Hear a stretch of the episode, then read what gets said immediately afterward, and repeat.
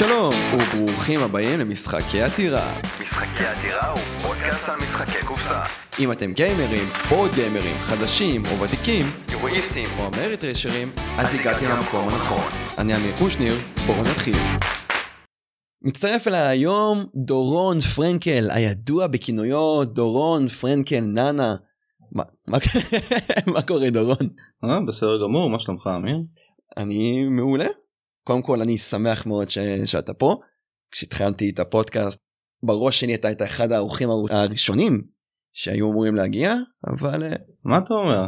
עברו קצת מים בנהר אה, מאוד משמח לשמוע. אז הגענו סוף סוף לנקודה הזאתי ואני חושב שאני וכלל המאזינים ישמחו לדעת איך נכנסת לתחביב. טוב זה קצת אה, מורכב לדעתי. אני התחלתי לשחק משחקי לוח וואו מזמן אפילו אין מושג כאילו כנראה Munchkin. ואחרי זה קצת אה, עם חברים היה איזה חבר שסופר התלהב מגרסה דיגיטלית של Cosmic Encounter. והוא משחק בזה המון אונליין. ואמרנו טוב כאילו בוא נקנה לו ליום הולדת ופשוט ואז פשוט התאהבנו במשחק הזה ושחקנו בו אין סוף כאילו כמה פעמים בשבוע במשך יותר כמה שנים. עכשיו אני לא יודע אם הייתי קורא לזה שמזה נכנסתי לתחביב כי באמת מה שאני עשיתי זה כמו שיש אנשים שמשחקים Risk ומונופול אני שיחקתי Cosmic Encounter. כן, הייתי אומר שבאמת נכנסתי לתחביב שיחקתי גם דברים אחרים כן אני הכרתי אנשים ש... אז מה שקרה זה ש... בעקבות שיחת פייסבוק חבר הזמין אותנו לשחק והוא אמר בוא נזמין אותך לשחק משחק קופסה אני רואה שאתם משחקים כל מיני דברים וזה היה הוא אמר כן זה משחק אה, סבבה כאילו איזי קצר אני לא כל כך זוכר מה זה היה forbidden stars. כן. Forbidden stars זה ארבע שחקנים. וואי אוי ואבוי. וכולנו כמובן פעם ראשונה ששיחקנו. יום שלם. אני חושב שהתחלנו בתשע בערב. אני כמובן לא ידעתי כלום אני מניח שגם הוא לא ידע אחרת זה היה קצת אחרת אבל סיימנו בסביבות 4 או 5 בבוקר. שזה הגיוני סך הכל. uh, כן אני אני uh, אני חושב שזה אפילו באמצע ש, uh, שבוע עבודה. או. אבל uh, כמו שאני זוכר זה שבחדר חזרה לבית הייתי כאילו וואו. לא, כן לא ידעתי שיש דברים כאלה זה פשוט היה מדהים. ומיד חיפשתי איפה אני יכול לקנות לעצמי אותו קניתי אותו. ב... אני חושב שזה היה מחיר מגוחך אז משהו כמו 280 שקל כאילו זה היה פשוט בבוק דיפוזיטורי. זה המחיר של זה אז. כן וזהו ומאז פשוט אמרתי התחלתי לראות עוד דברים ואיזה עוד דברים אפשר להיכנס וראיתי דייסטאוור וואו אפשר לראות כל הביקורות האלה כך מעניין אז התחלתי לקנות דברים שלא היה אצל החבר הזה ואז לדעתי אני מחשיב בשלב הזה שהתחלתי לגבש את הסגנון שלי והדברים שאני אוהב זה השלב שנכנסתי באמת לתחביב. מתי זה היה קוסמיק מתי זה היה פורבידן? אה, וואו אני חושב שקוזמיק היה לפני לפחות בין 14 שנה בערך 13 שנה מדהים אבל מתי של אני איך שאני מחשיב שנכנסתי לתחביב בסביבות החמש שנים חמש שש שנים בערך כמה כן רוב הקהילה הנוכחית אה, שהיום מגיבה בקבוצות. ובואו נעבור לשאלה הקלאסית הבאה שלנו של מה המשחק האחרון ששיחקת. המשחק האחרון ששיחקתי היה אינדונזיה של ספלוטר. כן שאני עד uh, לפני עד השנה הזאת לדעתי לא הכרתי שום דבר של ספלוטר. אינדונזיה זה משחק כלכלי. החוקים שלו לא מאוד מורכבים אבל האינטראקציה בין כל מה שקורה ובין כל השחקנים יוצרת מצבים שמאוד מאוד קשה לחזות מה תהיה ההשלכה שלהם והש... והפעולה שעשית בסיבוב הראשון פעולה הכי פשוטה יכולה להשפיע עליך לכל המשחק. זה כן יכול בעצם לומר שאתה תפסיד ממש מההתחלה גם אם אתה לא בהכרח תדע את זה. ולדעתי זה גם מה שהופך אותו לכיפי לעומת משחקים אולי אחרים של אה, Splotter. זה מאוד מזכיר את פודשן uh, מגנט. כן אבל ב Food Chain אתה יודע שהפסדת. כי אתה לא מצליח למכור שום דבר. באינדונזיה דברים קורים ואתה מרגיש שאתה משחק עד שאתה בסוף מגיע לשלב, לשלב האחרון ואז לכולם יש פי שלוש יותר כסף ממך ואז אומר טוב הפסדתי אבל יש לי עוד חצי שעה בערך. מה המכניקה העיקרית כן. ומה עושה אותו לכל כך מיוחד?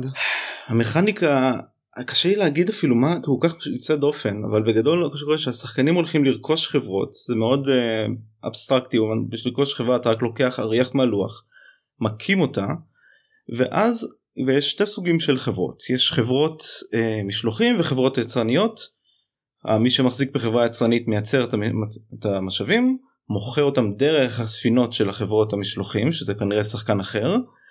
השחקן של הספינות מרוויח קצת כסף מהתהליך והשחק... ואתה הולך גם כן להרוויח כסף מזה שמכרת את המוצרים. אז יש פה מעין אינטראקציה מאוד מעניינת שהשחקנים תלויים זה בזה כדי למכור ובעצם הדבר שהכי מעניין שם ומוזר זה שאפשר לעשות שם מיזוג בין חברות מאותו סוג. אז אם יש כמה חברות למשל של אורז על הלוח אני יכול להכריז על מיזוג בין החברות שלנו אם אני עונה על תנאים מסוימים כדי לקחת ממך את החברה.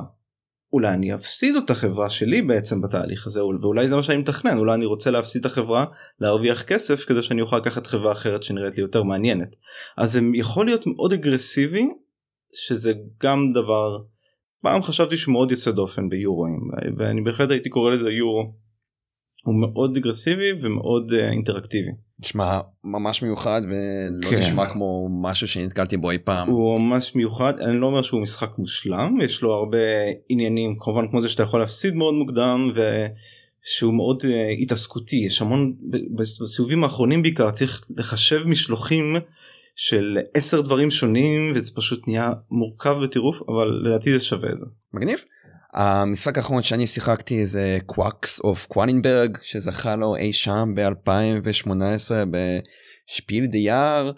שיחקתי אותו עם אה, מורן להב ועם ארז ועם שחף אנשים שהמון המון זמן לא ראיתי אותם עקב הסגר קורונה ומה שביניהם זה כל כך משמח אותי שאפשר אה, להיפגש ולהקליט פרקים גם פנים לפנים.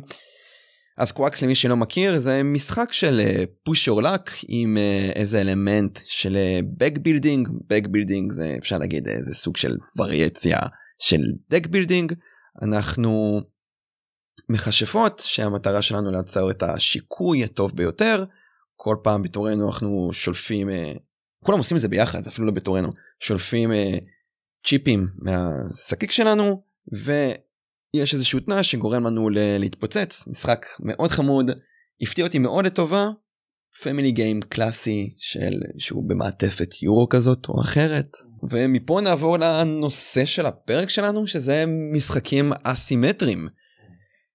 מה זה בכלל אסימטריה? בואו נתחיל מהדבר הכי פשוט. טוב אני יכול להגיד את uh, דעתי זה קצת קשה להגדיר אסימטרי לפני שאנחנו מדברים על משחק סימטרי. שלדעתי ההגדרה הכי פשוטה של משחק סימטרי זה משחק שבו לכל הצדדים יש את אותם כלים כדי להתמודד במשחק וגם מטרות שלנו כדי לנצח הן זהות שהדוגמה נראה לי הכי פשוטה שכולם מכירים היא שח. כשבשח לכולנו יש אותם כלים עם אותם חוקים וכולנו מנסים להכניס את המלך השני אה, ל stalemate שאני חושב שזה פשוט נקרא שח. שחמט. כן, בעברית. שח זה איום שחמט כן, כן, כן. check and checkmate. אז אה, בעצם זה הדוגמה הכי קלאסית למשחק סימטרי למרות למרות שזה קצת ניטפיקי אתה בד... קצת בדרך חשבתי על זה שבעצם זה ששחקן אחד מתחיל אוטומטית הופך את המשחק ללא סימטרי והתוצאה היא באמת שהלבן מנצח באחוז יותר גבוה מהמקרים אבל לא ניכנס לחשיבה המאוד מוזרה הזאת שהתחלתי לחשוב על האלה האמת שזה מחשבה מאוד מעניינת. כן שבעצם אם הולכים לכיוון הזה אתה יכול להגיד שבכל משחק יש אלמנט אסימטרי כמעט כל משחק. ואני גם חושב שזה נכון אפילו במשחק שהוא אני לא יודע אה, לא נגיד אה, אגריקולה למשל שהוא לכאורה מאוד סימטרי גם אם אתה לא מתעסק בקלפים ברגע שאני משיג משאבים מסוימים לי יש עץ לך אין. אני יכול לעשות דברים שאתה לא יכול אבל נראה לי שזה כבר כיוון שלא באמת הצורה של המשחק הזה.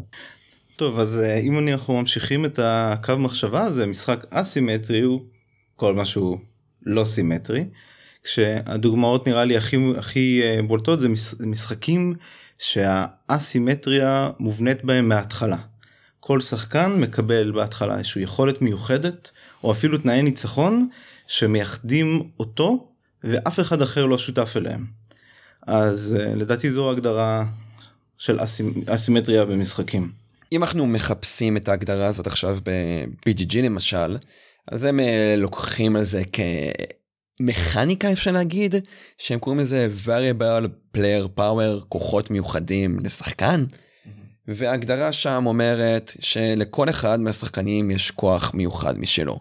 ואז אתה רואה שלל משחקים שבחיים לא אתה חושב שהם אסימטריים, החל מ Pandemic, Gloomhaven, Star Wars Rebellion שאני בטוח שנדבר עליו, ו...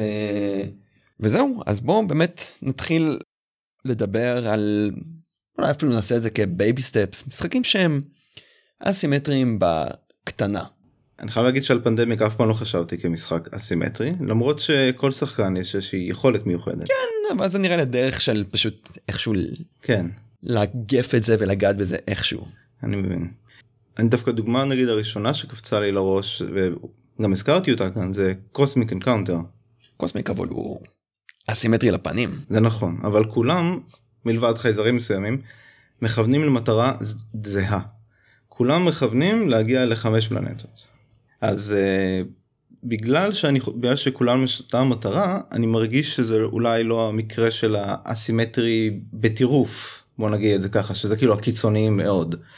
חוץ למרות כאמור יש חייזרים שיש להם תנאי ניצחון שונים אבל בדרך כלל זה פשוט כוח מיוחד עוד קלפים דרכים להשיג קלפים דרכים לה, להשפיע על השחקן השני אבל כולם מנסים להגיע לאותה המטרה. קוסמיק זה אחד המשחקים האהובים עליי ויצא לי לדבר עליו אה, פעם פעמיים כבר פה בפודקאסט אבל לטובת החבר'ה שלא מכירים את המשחק אולי תגיד עליו כמה מילים.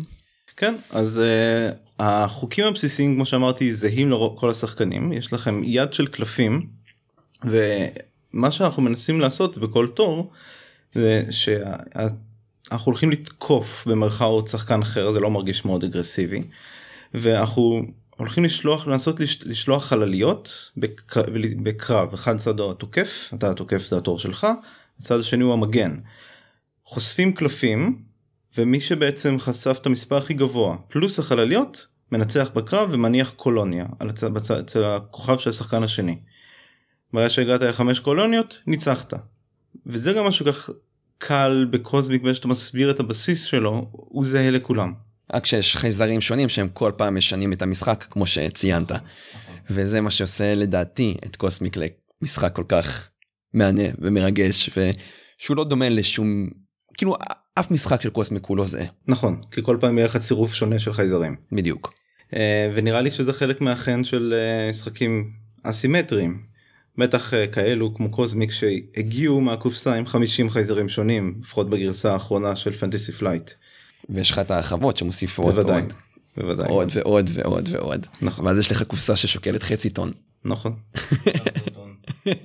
אז אני באמת אגע במשחקים שהם אסימטריים בקטנה כמו כמו שאמרתי שאפשר אה, לדבר על Clans of Caledonia או Terraforming Mars שמה שעושה שם את הבקטנה זה שאתה מתחיל עם איזה clan שונה או חברה שונה אם זה Caledonia זה clan ואם זה Terraforming חברה שונה שהם נותנים לך עוד איזה יכולת מיוחדת אבל המשחק במהותו הוא אותו משחק אם זה Clans of Caledonia של להשלים חוזים ואם זה Terraforming Mars להשיג כמה שיותר נקודות למעשה.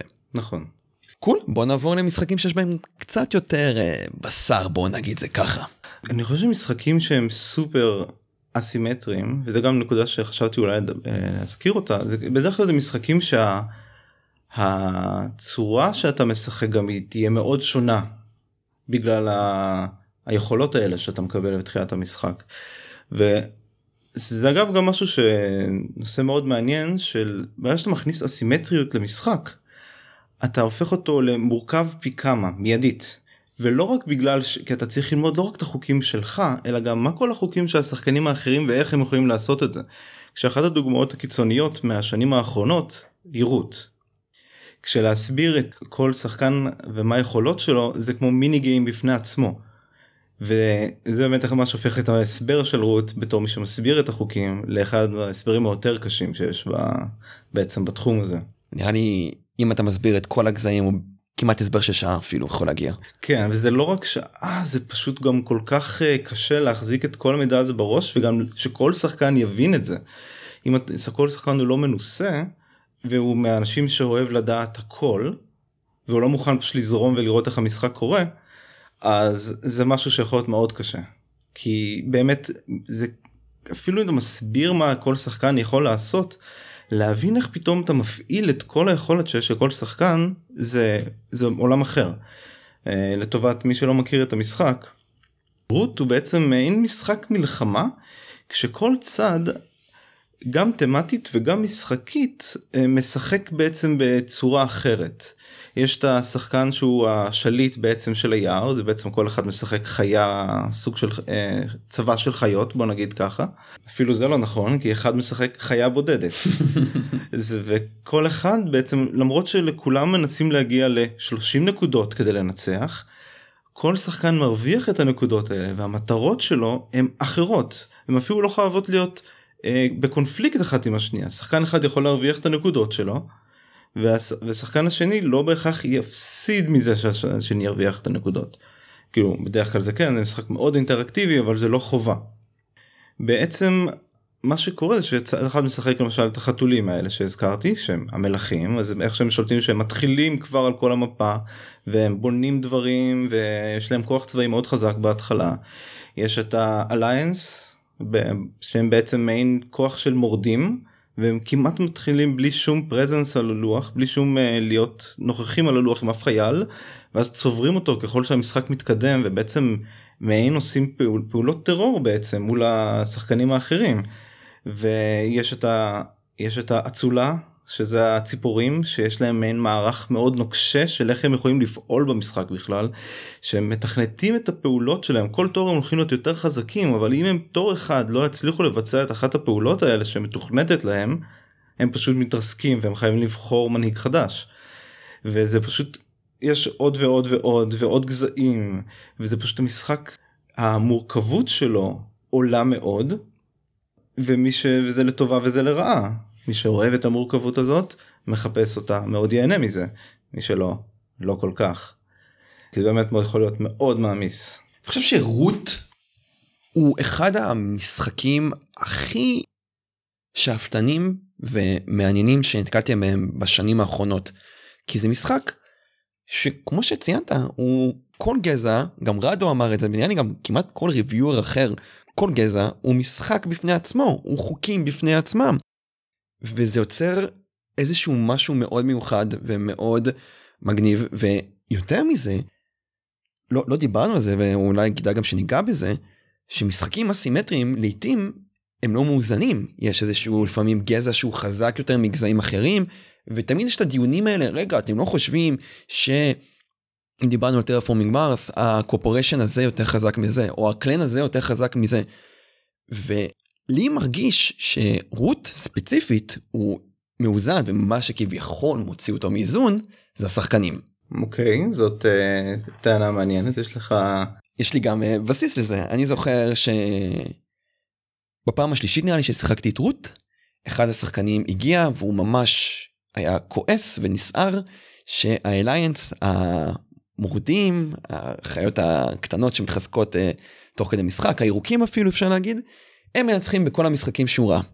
אז הוא החליט שהשחקן שיהיה אליינס לא ינצח. לא משנה מה לא אכפת לו לנצח השחקן הירוק לא ינצח. במקרה באותו משחק האליינס היה אני כמובן. ואני באותו משחק סבלתי כל כך. דורון אתה, אתה לא מבין כמה לא היה לי כיף. וזה משחק שאני מאוד אוהב אבל פשוט כי, כי הוא התביית עליי ולא לא יכולתי לעשות כלום גם כי ולא, ולא הרגשת שזה מתוך משהו שאתה עשית אז פשוט אתה היית אליינס ועכשיו תוקפים אותך. עכשיו מגזע שלטענתו הוא לא מאוזן והוא חזק מדי. אני נשארתי אתה יודע לא, לא עשיתי נקודות אפילו במשחק הזה אני לא חושב שהגעתי למספר דו ספרתי מרוב שהוא נכנס בי. ו... ואז כאן אני אומר שמה שכביכול מוציא את המשחק מאיזון זה השחקנים ולאו דווקא המשחק עצמו. זאת אה, נקודה קצת מעניינת שחשבתי עליה בעבר בגלל אה, משחק אחר אה, שנקרא קריי האבוק אני לא אכנס לפרטים אבל הוא כן הוא משחק שליטה אזורית שכשהוא יצא הפרסום העיקרי שלו היה שהוא מאוד מאוד אסימטרי וגם בו בדומה לרות אפשר להגיד לכאורה המטרה הייתה להגיע לכמות מסוימת של נקודות אבל כל גזע השיג נקודות קצת צורה קצת אחרת ושיחק בצורה מאוד אחרת. עכשיו משהו שהמעצב של המ... או יותר נכון הבעלים של החברה חזר ואמר בפורומים שונים ושהמשחק מאוזן אם משחקים אותו נכון. נכון אני זוכר את זה. ובהתחלה אני קצת הסכמתי איתו אבל ככל ששיחקתי וחשבתי על זה אמרתי לעצמי אני לא כך בטוח שוב, אני לא חושב שיש את הבעיה הזאת ברוט אבל במשחק הזה באמת.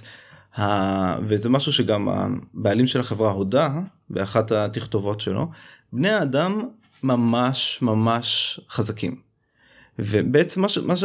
מה שהוא אמר זה שאם לא תתקפו אותם מההתחלה האיזון במשחק הוא שכולם יתקפו את בני האדם. ולכאורה זה נשמע אוקיי אני מכיר את זה שבמשחקים מישהו מתחזק אז צריך לתקוף אותו במשחקי מלחמה מאוד אה, אגרסיביים נשמע לי תקין. אבל מה שהפריע לי ספציפית סביב קריי האבוק שאני חושב שנמכר ממש בזול עכשיו אגב אה, שזה הוא לא בהכרח משחק רע אגב מה שאני מתאר עכשיו אבל מה שקורה שם במשחק זה שכשחקן בחר את ההחלטה השרירותית להיות בני האדם הוא בעצם שם את עצמו ב, במקום שכולם צריכים לתקוף אותו והוא לא בהכרח מרגיש שזה מגיע לו זה לא שהוא הרוויח את ה... את זה שהוא המלך בוא נקרא לזה במרכאות בשולחן ועכשיו כולם צריכים לתקוף אותו כי הוא מוביל. הוא לא מרגיש מוביל הוא רק בחר את, את בני האדם.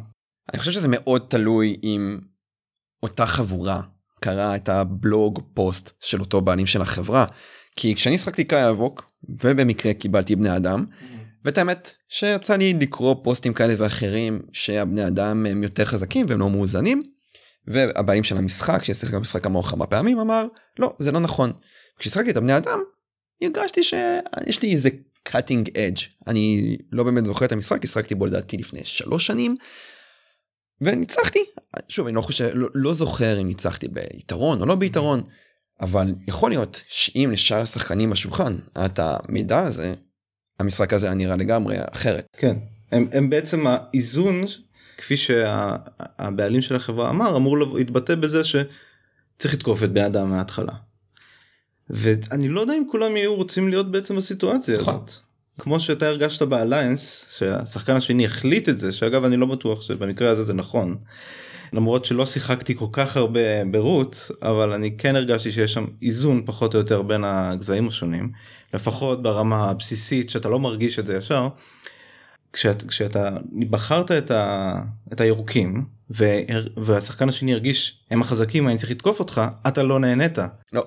לא הרגשת שהרווחת את האגרסיה הזאת מולך בוא נגיד ככה. בהחלט אני חייב לציין שמשחקים אסימטריים זה משחקים שאני מאוד מאוד אוהב אני אמנם לא דיברתי על זה באיזשהו אירוע כזה או אחר אבל כשהצעת להקליט את הפרק הזה אני התרגשתי ושמחתי כי כמו שאנחנו מדברים אסימטריה יכול לבוא בצורה מאוד פשוטה וקטנה כמו בטרפורמינג קלדוניה או בגזעים כמו בקוסמיק או במשחק שכל שחקן משחק צורה אחרת כמו רוט.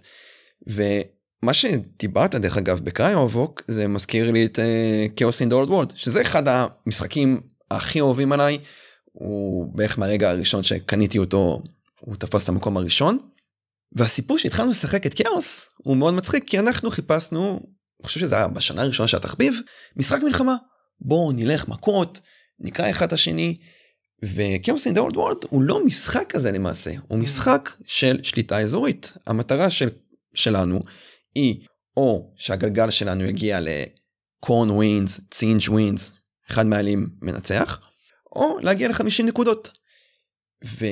ומה שאנחנו עשינו כשפתחנו את המשחק ולמדנו את החוקים התחלנו לכן אחד בשני. עכשיו למי שלא מכיר את המשחק קורן הוא היחידי שבאמת מרוויח מזה שיש קרבות שאר האלים האחרים מרוויחים נקודות מזה שהם עושים כאלה פעולות כאלה ואחרות. אז בעצם כש... כששחקנים אחרים נלחמים קורן בעצם מתקרב לניצחון שלו. בדיוק אז בעצם עזרנו לקורן לנצח. וכיום כשאני לומד את המשחק אני מסביר אותו שהמטרה של קורן בסופו של דבר היא להכתיב את הקצב של המשחק. הוא השחקן האגרסיבי הוא תוקף את האלים ה... כאילו כביכול את מי שמוביל מי שהכי מאיים.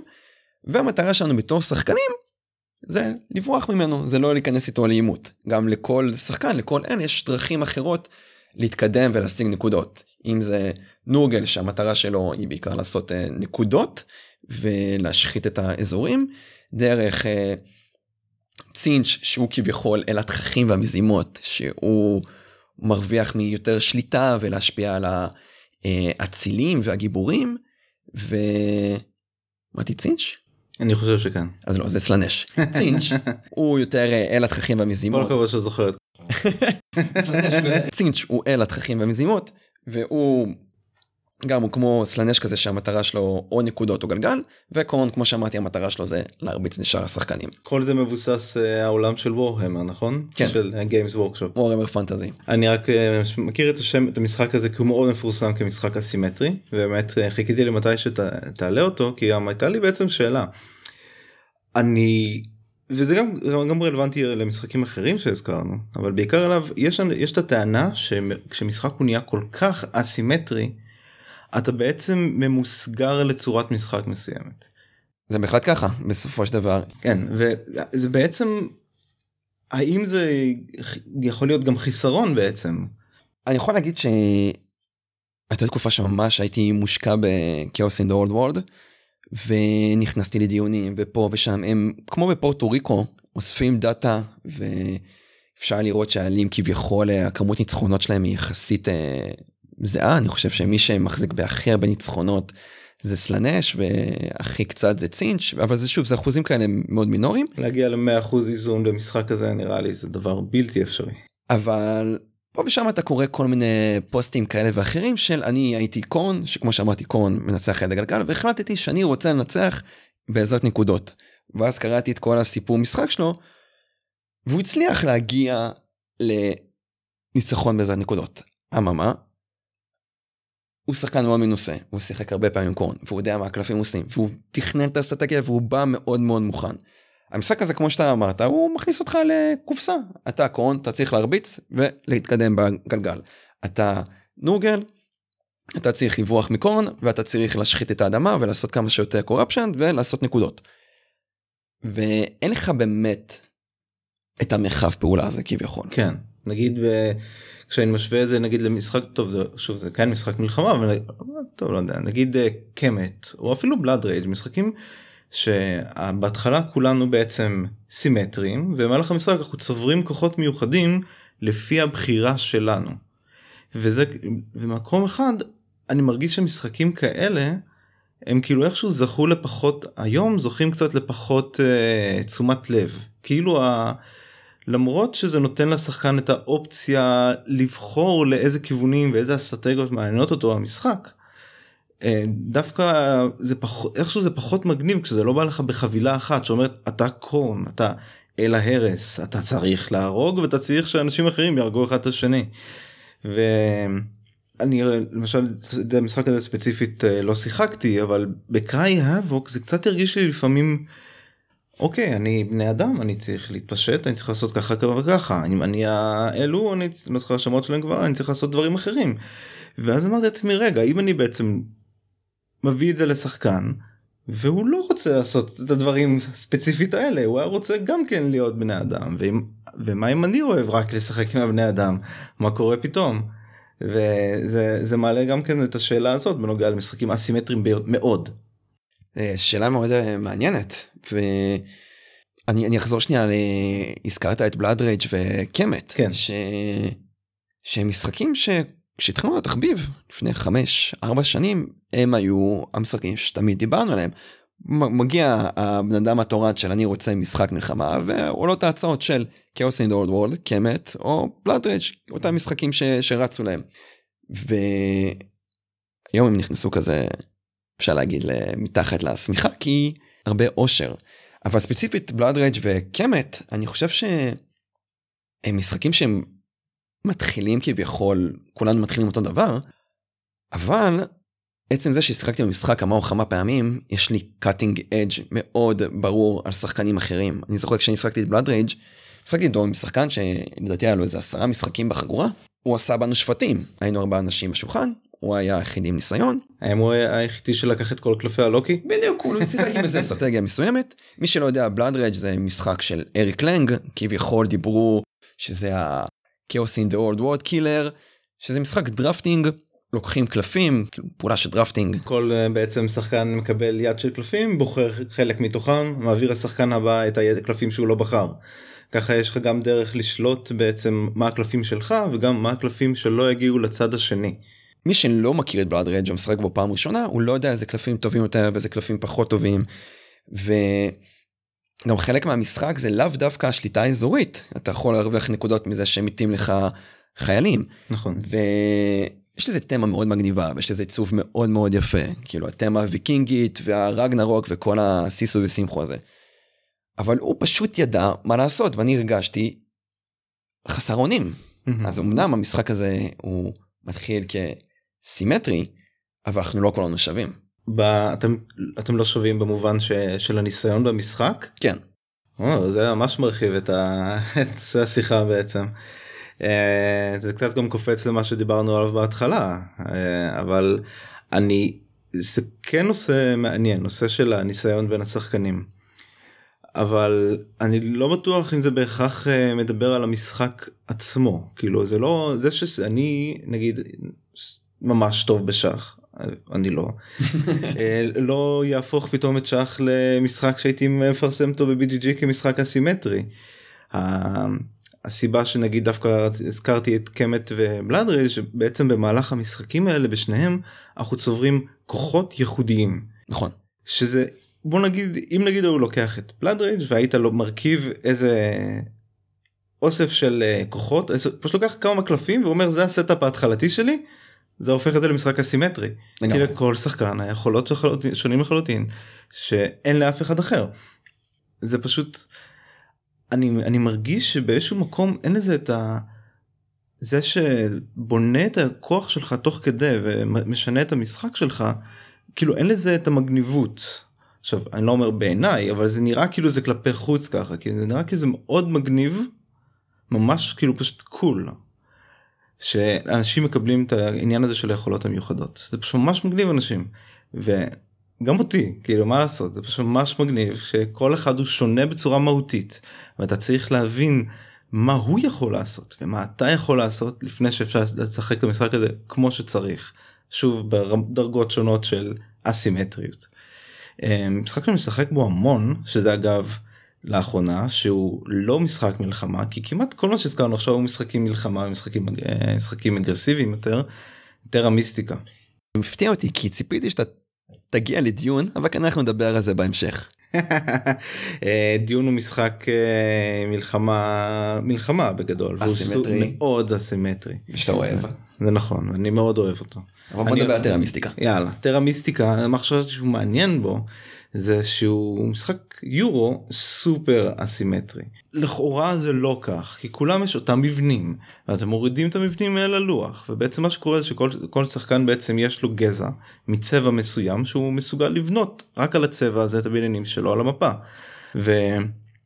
ובעצם זה כבר איזה מין מיני אסימטריה אבל המשחק עצמו בעצם כל גזע יש לו יכולת מיוחדת.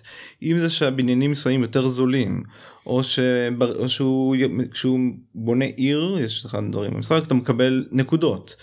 או שאתה מתחיל כבר עם היכולת לעבור דרך הים. ובעצם המשחק הוא מאוד אסימטרי ו... ועובדתית לא מאוזן שזה גם כן משהו שהוא נורא מעניין הקהילה כל כך אהבה את המשחק הזה שהם איזנו אותו בעזרת שיטת bidding שאני חושב שבגרסה החדשה זה כבר מתחיל ככה את המשחק בעצם הגרסה החדשה של Terra אה, Mystica היא אה, פרויקט גאיה Gaia Project ושם בעצם עושים bidding בנקודות על, הגזעים זה בעצם הדרך. אה, מבחינתי זה דרך קצת עצלנית בשביל מעצב לפתול לזרוק את ה... אני לא יודע איך לעצב את הגזעים שלי איך, איך לאזן אותם סליחה בוא תחליט כמה אתה חושב שהם שווים אבל המשחק עדיין הוא פשוט פנטסטי. אתה יכול אה, להסביר אה, לקהל המאזינים שלנו שאיך עובד טרה מיסטיקה ששוב זה... גם אם אנחנו מדברים אה, אנחנו עוד פעם מדברים כשאני נכנסתי לתחביב טרה מיסטיקה כל הזמן היו מדברים עליו. נכון ואחד הדברים שמעניינים זה שלפחות ב-BGG הקהילה היא מאוד מאוד מאוד פעילה עד היום שזה דבר מאוד יוצא דופן למשחק שיצא 2012 אני חושב הוא די עתיק. אמ, מה שאנחנו מנסים לעשות בטרמיסטיקה, מה ש... אחד הדברים שמעניינים בו גם, זה שיש ב setup האקראי, אנחנו פה שמים בצד אריחים שאומרים בכל תור ממה עכשיו מקבלים נקודות. זה בעצם מעין סלט נקודות שבא לך בחלקים. תור ראשון, אם אתה תבנה בניינים מסוג א', אה, מקדשים, אתה תקבל נקודה. חמש נקודות או whatever. אם אתה תבנה בניין מסוג אחר, בתור השני אתה תקבל נקודות. ואתה מנסה לתזמן את המבנים שלך ואת הסדר בנייה ככה שאתה תקבל את המקסימום נקודות האפשרי בעצם. זה לא 100% מדויק כמובן כמו שאני אומר כי לכל גזע יש יכולות מיוחדות ואולי דרכים משלו להשיג נקודות. האלפלינגים למשל אם הם חופרים בעצם אחד הדברים הבסיסיים במשחק הזה זה לעשות טרפורם לאדמה. כמו שאמרתי האפלינגים יכולים לבנות רק על אדמה חומה. הוביטים. כן ההוביטים או הזוטונים בגרסה. של D&D כן. אז uh, ההוביטים uh, יכולים לבנות רק על אדמה חומה. ובעצם הם חייבים להמיר שזה על ידי חפירות את האדמה מסוג אחר וזה כל גזע אמור בעקרונית לעשות להמיר את האדמה מסוג אחר לאדמה שלו לפני שהוא יוכל לבנות ולהמשיך הלאה. טרפורמינג. ה-TM המקורי אם תרצו. טרפורמינג מרס. זה גם עד היום מתחייב כשמדברים בפורומים של BGG ואנשים רושמים TM אז איזה TM אתה מדבר אז כביכול אה, אומרים שאוהדים של טרה מיסטיקה אומרים אתה לא יכול לקרוא לזה TM אתה צריך לקרוא לזה TFM. כן אבל אה, אני לא אכנס לזה אבל אני כן אגיד שבעצם ההוביטים אחד מהדרכים שלהם לעשות נקודות זה לחפור כל פעם שהם חופרים הם מקבלים נקודה שזה משהו שאף אחד אחר לא עושה. אמ, והמשחק הוא, הוא מאוד אסימטרי במובן שברגע שאתה תיקח גזע שלא שיחקת בו אף פעם אתה בעצם צריך למנות את המשחק מחדש. למרות שזה איך שאני מסביר את זה עכשיו זה לא נשמע ככה אבל זה כן זה לחלוטין ככה. וזה מוביל גם לכל הדברים שהזכרנו לפני כן אה, חוסר איזון. זה מוביל גם לסיבוכיות בעצם כי אתה אם אתה יודע שהשחקן השני הוא הענקים והוא בנה את, יש, את המבנה שמאפשר לו לחפור בחינם פעם בתור אז אתה עכשיו יודע שכל מקום שאתה נמצא לידו הוא תחת סיכון. לעומת שחקן אחר שאין לו את היכולת הזאת ואם אין לו את המשאבים הוא פשוט לא יכול לחפור ואתה מוגן. הוא לא יכול לקחת את האריח שרצית. אני זוכר שאני אני לא שחקתי בטרה מיסטיקה הוא מופיע ברשימת משחקים שאני צריך לשחק בהם כן צריך לשחק בהם למרות שזה באמת נראה משחק מעניין. שחקתי בגאיה שחקתי אותו עם אה, יער ועם אה, אלון שיער הוא כמוך הוא מאוד אוהב את אה, טרה מיסטיקה ומרוב שהוא אוהב את טרמיסטיקה אז הוא תמיד לוקח את הגזע הכי חלש שאני לא באמת זוכר אולי הכחולים או משהו כזה ונותן לשחקנים החדשים את הגזע הכי חזק שגם אני לא זוכר שיש מצב שזה הלבנים יכול להיות שאני מדבר שטויות. בטרמיסטיקה? כן. הוא בטח לוקח את הפקירים או את הענקים והצד השני בטח צריך את הדארקלינגס או משהו כזה. אנחנו נשאל אני, אני אתייג את יער בפרק הזה והוא ימשיך אותנו אז אני זוכר שהזרקתי את גאיה ואלון מאוד מכיר את המשחק, ויער מכיר את טרה מיסטיקה, ואומנם פעם ראשונה שלו בגאיה. אני הרגשתי שהמשחק הזה מדהים, הוא שואב אותי, הוא אף על פי שהוא יורו יבש. הוא הרגיש לי באיזשהו מקום תמטי, כי אני הגזע המסוים הזה, שאני צריך להתאים את הכוכב המסוים לתנאים שאני יכול לגור בו. יש גם את האלמנט, אה, לא קרא לזה רונדל, אבל שאתה מזיז את הדיסקיות, שזה גם מאוד מעניין, והטרקרים שאתה מזיז ואתה מקבל עוד uh, בונוסים כאלה ואחרים המשחק הוא מאוד חכם בד בבד הוא גם מרגיש תמטי כי כמו שאמרתי אתה הגזע המסוים הזה שזה התנאים שזה מעניין שאתה מעלה את זה בעצם כי באמת יכול להיות בעצם שאחד הדברים החזקים שמביא לך אסימטריה זה את התמה. שזה בעצם אני הגזע הזה אני העם הזה וזה הדברים שאני עושה בעיקר במשחק כמו חולית שהזכרנו לפני כן שמי שלא מכיר חולית זה מעין משחק שליטה אזורית שבעצם המטרה של כל המטרה אפשר להגיד שהמטרה היא משותפת כאילו זהה לכל שחקן. מנסים להשתלט על כמה שיותר על אה, ערים מסוימות על כמה שיותר ערים בסוף הסיבוב אם הצלחת לשלוט בשלוש ערים או וואטאבר ניצחת. כל הכבוד. אבל מה שמעניין במשחק שכל שחקן הוא מקבל את אחד מהסיעות השונות ב... מחולית בעצם. אה, שחקן אחד הוא ישחק את הארקונן, שחקן שני ישחק את אטריידיס. יש את הגילדה, יש את הקיסר, והאסימטריות במשחק היא בעצם מספרת את הסיפור כפי שאנחנו מכירים אותו מהספרים. לא, כמובן לא במאה אחוז, עדיין משחק, אבסטרקציה וכדומה וכדומה. אבל סתם דוגמה מאוד פשוטה, הפרמנים, לעומת כשכל השחקנים האחרים הם רוצים להגיע לחולית, הם צריכים לשלם כסף לגילדת, לגילדת הספנות, כדי שהם יוכלו להשתמש בספינות שלהם להשתגר או לרדת עם ספינות לכוכב חולית. הפרמנים פשוט צצים על הלוח. כי הם תושבי כי- הכוכב. כי הם תושבי הכוכב והם מוגבלים לחלק לאזור מסוים בלוח שיכולים לצוץ כי זה האזור שהם יישבו אותו בספרים. אמ, זה פשוט דוגמה מעולה לאיך אפ- אפשר בעזרת אסימטריה שהיא מאוד קיצונית במשחק הזה להוציא החוצה את התמה. ואני באמת חושב שחולית אולי הוא הדוגמה הכי מעניינת לזה כי שם גם זה מבוסס על uh, סדרת ספרים שאני מאוד מכיר ומאוד אוהב. אז חולית יצא בגרסה חדשה בשנה שנתיים האחרונות נכון. ואני מאוד התרגשתי לשחק אותה בוא נגיד זה ככה. וחוויתי את מה שציינת אמנם בקטנה בהתחלה שאני רוצה להיות בני אדם כמו שאתה אמרת. אז אני רציתי להיות האטריידס כי הם- כולם רוצים להיות בדיוק כי הם הטובים אני אפילו לא ידעתי מה הכוח שלהם רק רציתי להיות האטריידס בגלל פול בגלל שקראתי את הספר בגלל שראיתי את הסרטים. אז רציתי לחוות את הסיפור הזה. אגב הכוח שלהם זה לראות את העתיד. שזה באמת הכוח של פול. כן.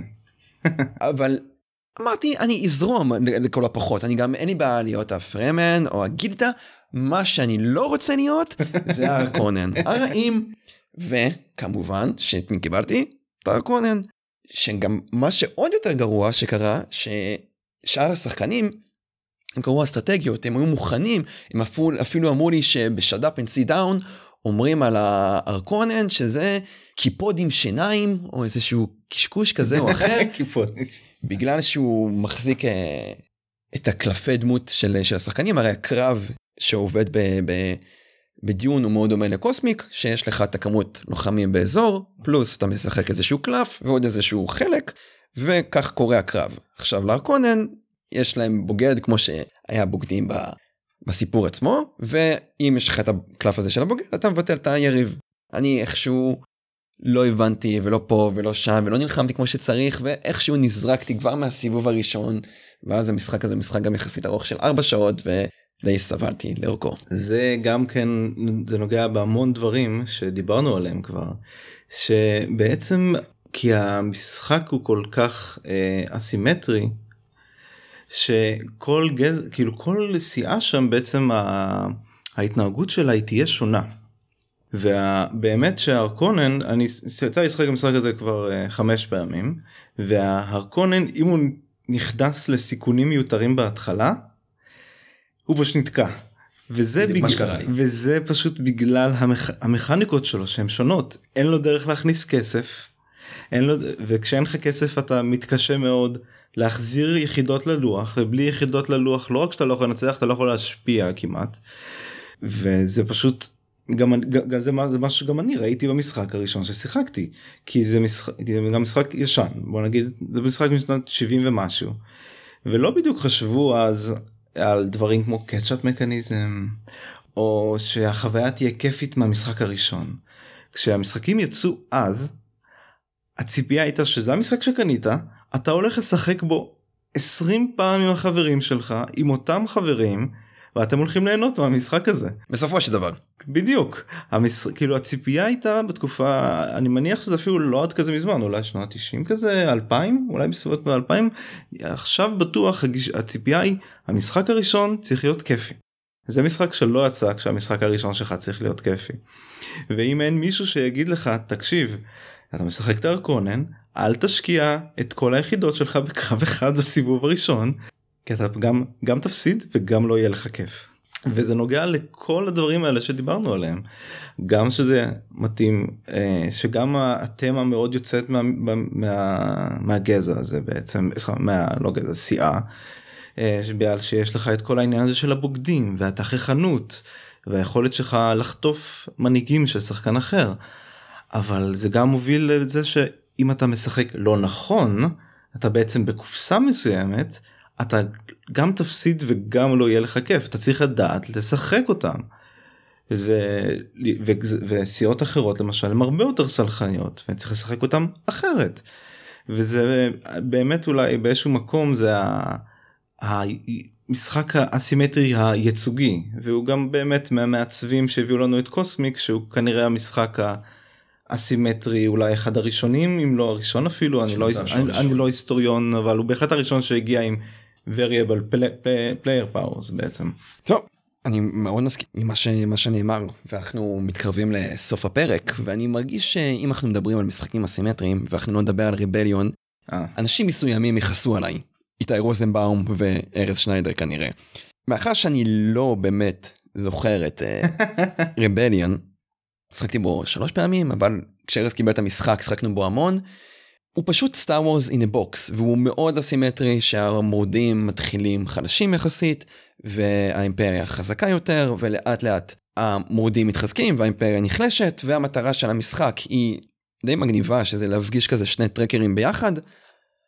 אני לא באמת זוכר את המשחק אז אני אתן את הכבוד לארז ואיתי שיגיבו בתגובות אלא אם כן אתה יכול להוסיף משהו על Rebellion שאני אני שיחקתי את המשחק פעם אחת אבל אני כן זוכר פחות או יותר מה, מה כמו הולך בו. אמ, בעצם הרעיון שם זה שיש את ה rebel base שהוא מסתתר איפשהו על הלוח. זה אפשר להגיד שבעצם השחקנים השונים משחקים במשחק של cat and mouse. השח... השח... השחקן של האימפריה צריך ל... בעצם בעזרת דדוקציה ואירועים ויכולות שונות לנסות להבין איפה נמצא הרבל בייס לשחקן של המורדים יש בעצם את הקלף שאומר פה אני נמצא. והשחקן של, ה... של המורדים הוא בעצם מנסה א' שזה לא יהיה כל כך ברור כי יש קלפים שהוא יכול לשחק רק שזה באזור שלו שזה נותן רמז רמזים לשחקן לשחקן השני איפה הוא נמצא. ובגדול המש, המשחק של המורדים זה שאם אני זוכר נכון הם מנסים להשלים משימות. אם מצליחים להשלים את המשימות הם מזיזים את הטרק הזה שדיברת עליו. והמשחק של האימפריה זה שהם מנסים לתפוס ולהשמיד את המורדים. אה, כן זה משחק באמת מאוד אסימטרי וכשהוא יצא הוא היה מאוד מאוד נחשב ודיברו עליו אה, המון אה, מטבע הדברים של העולם של העולם של משחקי הלוח הפך להיות מאוד מה חדש? אז פחות מדברים עליו היום אני ואני לא חושב שזה בצדק בהכרח. אני באופן אישי אני זוכר של אני לא זוכר שכל כך נהניתי. אני זוכר שכשהעניין הזה שיחקתי את המורדים וכשאתה שולף את הקלף הוא יכול להיות קלף שטוב לך ויכול להיות קלף junk עכשיו יכול להיות אם אתה משחק במשחק הזה הרבה פעמים זה מסתדר או אם אתה חובב מאוד גדול של Star Wars שאני לא מתבייש לומר שאני לא אני חושב שזאת סדרת סרטים מאוד חביבה אבל אה, אני אני יותר אני יותר ב Star Trek. אפשר להיות שניהם כמוני אתה לא יכול להיות או אפילו שלושתם כי משום מה גם הם רבים יחד עם Lord of the Rings וכן הלאה וכן הלאה. Babylon 5 שם זה נמצא. מעולה. אבל אה, כן בנימה משמחת זו של סדרות אה, שהיו שם שם בשנות ה-70 80 90 אנחנו מגיעים לסוף הפרק ולשאלות הבזק למי שלא מכיר את שאלות הבזק אני שואל שאלות שקשורות לתחביב שנכיר קצת יותר את דורון ואת המנהגים שלו ועליו לענות תשובה קצרה וחדה לרוב מורכבת ממילה אחת, שתיים. אז נתחיל מהשאלה באמת הכי פשוטה של יורו או אמריטרש. יורו. אם הייתה לך אפשרות לשחק עם כל בן אדם, מעבר, מעתיד, מיתולוגי, מצויר, עם מי היית משחק? ולאדה חבטל. מה המכניקה האהובה עליך? שליטה אזורית ככל הנראה. מה המשחק האהוב עליך? וואו, אוקיי. בעבר בוודאות הייתי אומר Cosmic Encounter, אבל אה, בשנים האחרונות זה Through the Ages. אז כאן אנחנו מגיעים לסוף אה, שאלות הבזק ולסוף אה, הפרק. אני רוצה להודות לך דורון שהגעת לפה מהצפון הרחוק אני חושב שאתה האורח הכי צפוני שהגיע אליי למען האמת. יש יותר צפון מחיפה. יש יותר צפון מחיפה אבל נראה לי שאתה האורח הכי צפוני שהגיע לפה. אז אני רוצה להודות לך באופן אישי וכמו שציינתי בהתחלה אתה אחד האנשים הכי משפיעים והכי חשובים היום בקהילה. ש... עם המון המון ידע ועם המון המון אכפתיות ועם המון המון הקשבה שאם מגיע עכשיו מישהו שהוא חדש בקהילה ויש לו שאלות והוא שואל שאלות שהן לפעמים לא נכונות אתה יודע להכווין אותו ואתה יודע להיות קשוב וגם אתה יודע להתבטא כמו שצריך ומאוד פעיל ומאוד כיפי ומאוד שמח אז תודה רבה רבה שהצטרפת אליי לפרק אה, של משחקי עתירה ועשית אותה גם כל כך מעניין והבאת כל כך הרבה מהעולם האישי שלך ומהידע שלך. לכם המאזינים אני רוצה להודות שאתם uh, מקשיבים לנו. זה לא מובן מאליו. אנחנו באמת גדלים מפרק לפרק המספרים מטפסים זה משמח אותי. תעשו לנו לייק בפייסבוק תקפצו ליוטיוב שלנו אפילו ותספרו לנו בתגובות מה המשחקים האסימטריים האהובים עליכם. האם אתם בכלל אוהבים משחקים אסימטריים או שאתם מעדיפים משחקים שהם סגורים ולכולם יש אותם יכולות אנחנו סיימנו והכי חשוב תמשיכו לשחק.